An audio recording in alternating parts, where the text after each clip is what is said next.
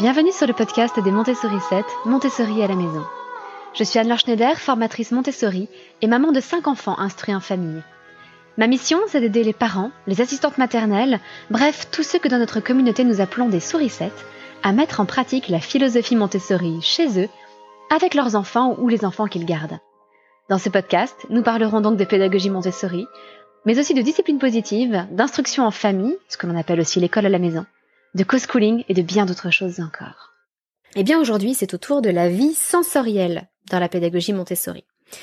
Alors la vie sensorielle, vous ne savez peut-être pas ce dont il s'agit, c'est un domaine que l'on aborde généralement vers trois à quatre ans, après avoir abordé un peu de vie pratique, euh, qui, qui va poser les bases, comme je vous le disais hier, au-delà des objectifs euh, euh, d'autonomie et d'indépendance dans la vie quotidienne, la vie pratique va permettre aux enfants de développer leur attention et leur concentration pour commencer des activités un peu plus complexes, comme peuvent l'être, entre autres, les activités de vie sensorielle.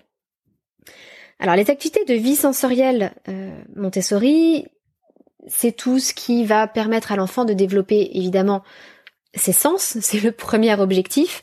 Jusque-là, ça peut paraître évident. Euh, mais ce qui est intéressant, c'est qu'on ne se contente pas de développer les cinq sens dont on parle le plus souvent. Quand on parle de la vue, par exemple, l'enfant va découvrir les formes et les couleurs, par exemple. Euh, quand on parle du toucher, l'enfant va découvrir les, les tissus, différentes euh, sensations tactiles à travers différents tissus, différentes matières. Euh, on a évidemment le sens auditif, l'ouïe, avec ce qu'on appelle les boîtes à sons. Euh, c'est aussi le moment où on peut démarrer de la musique, évidemment. On a également les flacons des odeurs pour le sens olfactif, l'odorat. Et puis, on a les flacons des saveurs pour euh, le goût, le sens gustatif. Donc, évidemment, on va développer ces cinq sens avec les enfants, mais on va aussi les aider à développer euh, des sens un petit peu négligés, souvent, parce qu'ils sont tous plus ou moins rattachés au toucher. Mais euh, ils ne sont pas juste le sens tactile, au sens de « je touche une matière différente ». Vous avez par exemple le sens thermique. Quand vous touchez un objet, vous savez s'il est chaud ou froid. Ça n'est pas à proprement parler le sens tactile, ça n'est pas vraiment la même chose. C'est qu'en fait, il y a un échange de chaleur entre votre corps et l'objet que vous touchez. Et du coup, ou bien si vous recevez de la chaleur, vous avez l'impression que cet objet est chaud, et si au contraire, vous transmettez de la chaleur à cet objet, c'est que votre objet, cet objet vous paraît froid. Donc le sens thermique, on va le travailler avec les enfants aussi, de même que ce qu'on appelle le sens barique. Le sens barique, c'est ce qui nous permet de sentir des poids différents, ou des pressions différentes. Euh, on retrouve dans bar la même euh, racine que les bars en termes de pression, quand on dit il y a un bar de pression, et cetera. Euh, donc on va travailler ça, entre autres, avec les tablettes bariques, où l'enfant va comparer des tablettes qui sont à peu près identiques, des tablettes de bois de la même dimension, mais de bois différents, et ça va lui permettre de euh, sentir des poids différents. Même volume, la même taille de tablette, mais certaines tablettes vont être plus lourdes que d'autres parce que le bois sera plus dense. Donc ça, c'est un autre exemple de sens que l'on va développer grâce à la vie sensorielle. Mais on va aussi euh, développer ce qu'on appelle le sens stéréognostique. Le sens stéréognostique, c'est ce qui nous permet de reconnaître des choses uniquement par le toucher sans les voir. Donc c'est la reconnaissance des formes par le toucher. On a pour cela, par exemple, les sacs stéréognostiques dans la pédagogie Montessori, où l'enfant plonge ses mains dans un sac et doit reconnaître les objets simplement en les touchant, sans les regarder. Euh, il va aussi faire des tris à l'aveugle. Tout ça, c'est le travail du sens stéréognostique. Donc vous voyez qu'on va faire bien plus au niveau du, du développement des sens que ce que l'on fait généralement à l'école, déjà, et même que ce que l'on fait généralement à la maison quand on veut proposer des activités un peu pédagogiques aux enfants. On ne pense pas à faire travailler euh, tous ces petits sens un peu annexes euh, que, que l'on néglige le plus souvent. Et bien dans la pédagogie Montessori, on va s'attacher à développer tous les sens. Comme pour la vie pratique, un deuxième objectif de la vie sensorielle, c'est là encore le développement de la motricité fine et globale. En effet, l'enfant va continuer à transporter des choses, Euh, par exemple, pour tout ce qui est le travail autour des dimensions, il va travailler avec la fameuse tour rose Montessori, avec l'escalier marron, avec les blocs de cylindres, avec euh, les cylindres de couleur, avec les barres rouges, et cetera. Et il va à chaque fois transporter des choses qui sont relativement lourdes, euh, des choses qui peuvent être encombrantes. Les barres rouges sont des barres de différentes longueurs. La plus courte fait dix centimètres, mais la plus longue fait un mètre. Donc l'enfant va se promener avec une barre d'un mètre de long entre les mains. Ça développe bien évidemment sa motricité globale. Et puis ça va aussi développer bien évidemment sa motricité fine avec des éléments beaucoup plus petits. Lorsque je vous parlais de tri à l'aveugle, là l'enfant va manipuler des choses qui peuvent être relativement petites et il va développer euh, la, la finesse de son geste pour pouvoir toucher l'objet qu'il cherche à reconnaître du bout des doigts, de la pulpe des doigts. Et il y a plein de euh, petites choses dans le matériel de vie sensorielle euh, que l'enfant va attraper avec quelques doigts, le plus souvent avec la fameuse pince de l'écriture dont je vous parlais aussi hier pour la vie pratique, la pince du pouce, index et majeur. Donc ça c'est le deuxième objectif de la vie sensorielle, on continue à développer la motricité fine et globale. Mais là où la vie pratique préparait davantage à l'écriture, eh bien la vie sensorielle va avoir un objectif indirect un peu différent, qui est la préparation au système décimal, à la géométrie et de manière générale à l'esprit mathématique dans son ensemble. Alors ça peut vous paraître un petit peu étrange, en quoi ce, le développement des sens prépare-t-il au système décimal? Eh bien lorsque je vous parlais de ces matériels qui permettent de travailler les notions de dimension, comme la tour rose, les barres rouges, et cetera. Eh bien, à chaque fois, ce matériel est constitué de dix éléments. Vous avez des blocs de cylindres, il y a dix cylindres dedans. Vous avez les barres rouges, il y a dix barres euh, qui vont de dix centimètres à un mètre. Vous avez dix centimètres, vingt centimètres, trente centimètres, quarante centimètres, et cetera. Tout ça sème les graines du système décimal et des nombres de un à dix. L'enfant va commencer à comprendre les rapports entre ces nombres de façon très concrète. Il va se créer des représentations mentales de ces nombres. Et une fois qu'il a bien intégré les nombres de un à dix et le rapport entre un et dix, eh bien tout est plus facile pour aborder ensuite le rapport entre dix et cent, cent et mille, et cetera. Et donc comprendre en profondeur, de façon concrète, sensorielle, le système décimal. On introduit, comme je vous le disais aussi, évidemment la géométrie, puisque c'est à travers la vie sensorielle que l'enfant va découvrir les formes. On va lui introduire le cabinet de géométrie à cette occasion-là, et il va euh, petit à petit apprendre à, à reconnaître ces formes. Alors, non pas par des définitions complexes, on ne va certainement pas apprendre à un enfant de trois ou quatre ans qu'un carré, c'est un quadrilatère dont les quatre côtés sont égaux et dont les quatre angles sont droits. On n'apprend pas ça à un enfant de trois ou quatre ans. Et si je vous parle d'un carré, ça n'est probablement pas cette définition-là qui remonte à votre esprit de toute façon. Même sans connaître cette définition, vous savez ce qu'est un carré. Vous pourriez me dessiner un carré, même si vous n'êtes pas capable, là comme ça, de me retrouver la définition exacte du carré. Eh bien, c'est ce que l'on cherche à obtenir auprès des enfants. On va leur montrer ces formes, les mettre au contact de ces formes pour qu'ils apprennent à les reconnaître, on va leur apprendre leur nom également, euh, on va leur introduire ce vocabulaire, même des choses compliquées comme un triangle équilatéral, mais ça va être très simple pour l'enfant. Il va simplement apprendre par induction, euh, à force d'en voir des exemples, ce que sont des carrés, des triangles, des rectangles, des losanges, des disques, et cetera, et cetera. Donc la, la vie sensorielle va lui permettre de développer aussi son esprit géométrique.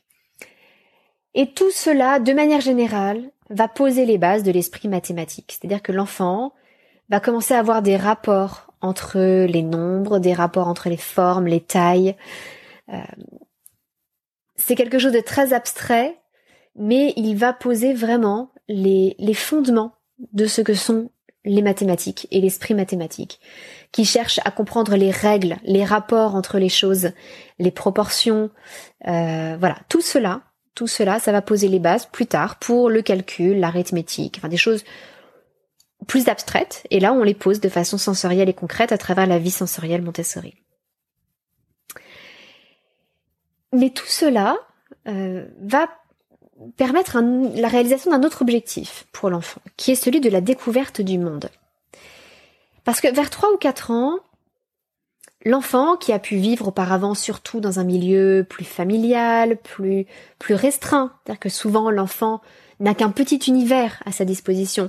Ça peut être sa maison, ça peut être euh, la maison de sa nounou, ça peut être la crèche, ça peut être euh, la maison de ses grands-parents, mais l'enfant reste très proche de ses parents. Euh, il a une petite bulle autour de lui qui est relativement restreinte. Et petit à petit, cette bulle va s'étendre. Et entre trois et six ans, l'enfant va commencer à vouloir découvrir un univers un petit peu plus large.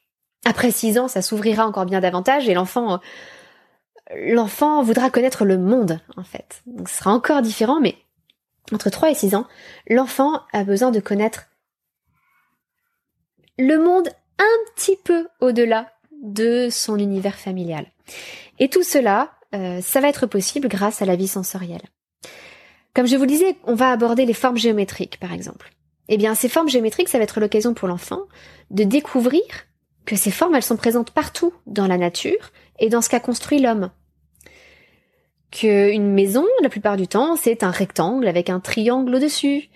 Que euh, les feuilles Euh, vont avoir telle ou telle forme différente, qui ne sont peut-être pas forcément des formes géométriques très régulières. On a rarement des feuilles carrées, mais euh, on va quand même retrouver dans la nature des formes comme cela.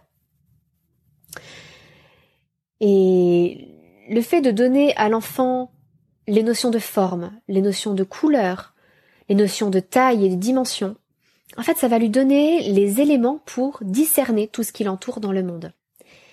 C'est ce qui va lui donner le vocabulaire, mais du coup, également le langage pour penser le monde qui l'entoure.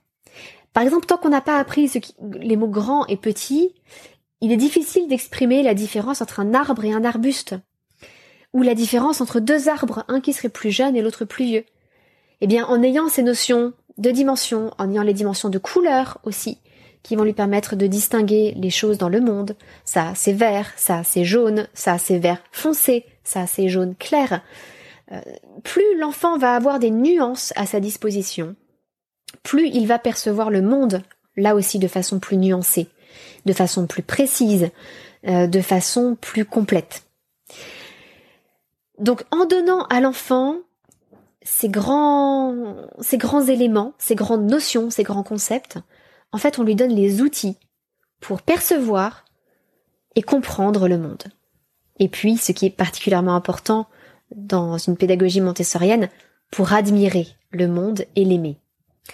Euh, Maria Montessori aimait faire, aimait développer chez les enfants l'esprit d'émerveillement devant, euh, devant la création, devant les merveilles de la nature. Euh, notre monde est magnifique. Et la nature est magnifique, et il est bon de l'admirer pour mieux la respecter. Donc tout ça, ça permet à l'enfant de découvrir le monde, ce qui répond à son besoin de cette tranche d'âge-là. Alors non pas le monde très éloigné, ça, ça viendra plus tard, mais le monde immédiat, la nature autour de chez lui, euh, son jardin, si vous avez un jardin, la, la forêt dans laquelle vous allez vous promener, ou ne serait-ce que le parc où il va jouer en ville, où il y a des fleurs et des arbres. Voilà, l'enfant va découvrir tout cela, mieux le comprendre, mieux le percevoir, et donc mieux l'aimer. Et enfin, dernier objectif indirect de la vie sensorielle Montessori. C'est le même que pour la vie pratique Montessori, je vous en ai déjà parlé hier. C'est toujours le développement des facultés cognitives de l'enfant. Là aussi, à travers la vie sensorielle, qui est souvent un peu plus compliquée que euh, la vie pratique, ou du moins... les premières activités de vie sensorielle sont plus compliquées que les premières activités de vie pratique. C'est pour ça qu'on la démarre un peu plus tard. Eh bien, cela va permettre à l'enfant de développer son attention, sa concentration, à un niveau supérieur. Les activités vont durer plus longtemps, les présentations vont durer plus longtemps. Donc, ça va être plus exigeant pour l'enfant. Et, tout comme pour la vie pratique, il devra, là encore, développer son contrôle inhibiteur, la planification de son travail, la structuration de l'espace pour s'y retrouver dans son espace de travail, pour organiser les choses. Et encore une fois, tout cela à un niveau supérieur à celui de la vie pratique.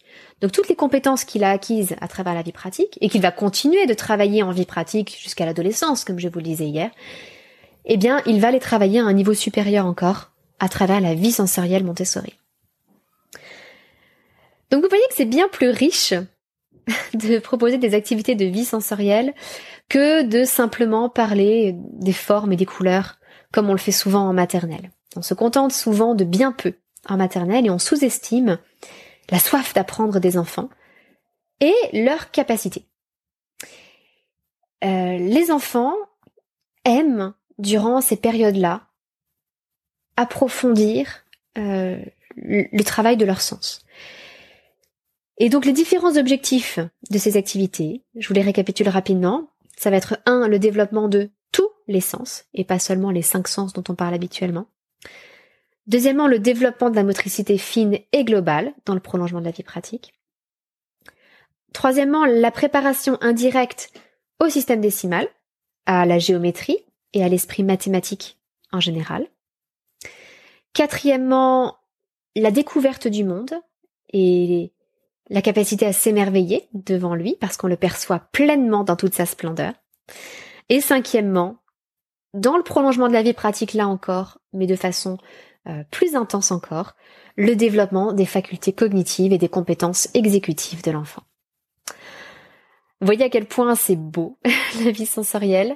Il n'y a pas seulement les aspects, je dirais, académiques, comme la préparation à l'écriture.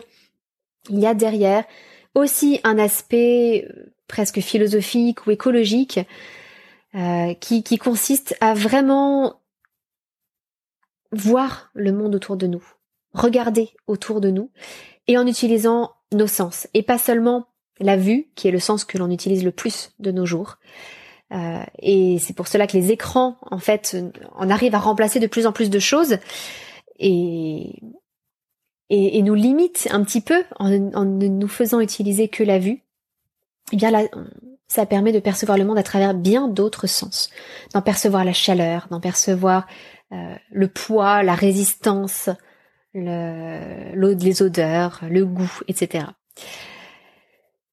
Eh bien, j'espère que cet épisode un peu plus court aujourd'hui vous aura fait découvrir tous ces objectifs cachés de la vie sensorielle Montessori et que vous serez, euh, je l'espère, tenté de proposer des activités de ce type à vos enfants parce que c'est vraiment leur offrir le ce que le monde a de plus beau ensuite à leur proposer. C'est les, c'est les ouvrir aux merveilles du monde. Si jamais vous voulez en savoir plus sur la vie sensorielle Montessori, commencez à proposer des activités à vos enfants. Là, bien entendu, vous savez que je propose des formations en ligne à cette pédagogie. Donc vous pouvez très bien aller jeter un coup d'œil sur le site pour voir si la formation est ouverte actuellement ou pas. Au moment où je publie euh, cet épisode, la formation vie sensorielle est effectivement ouverte. À très bientôt, votre petite sourisette, Anne-Laure.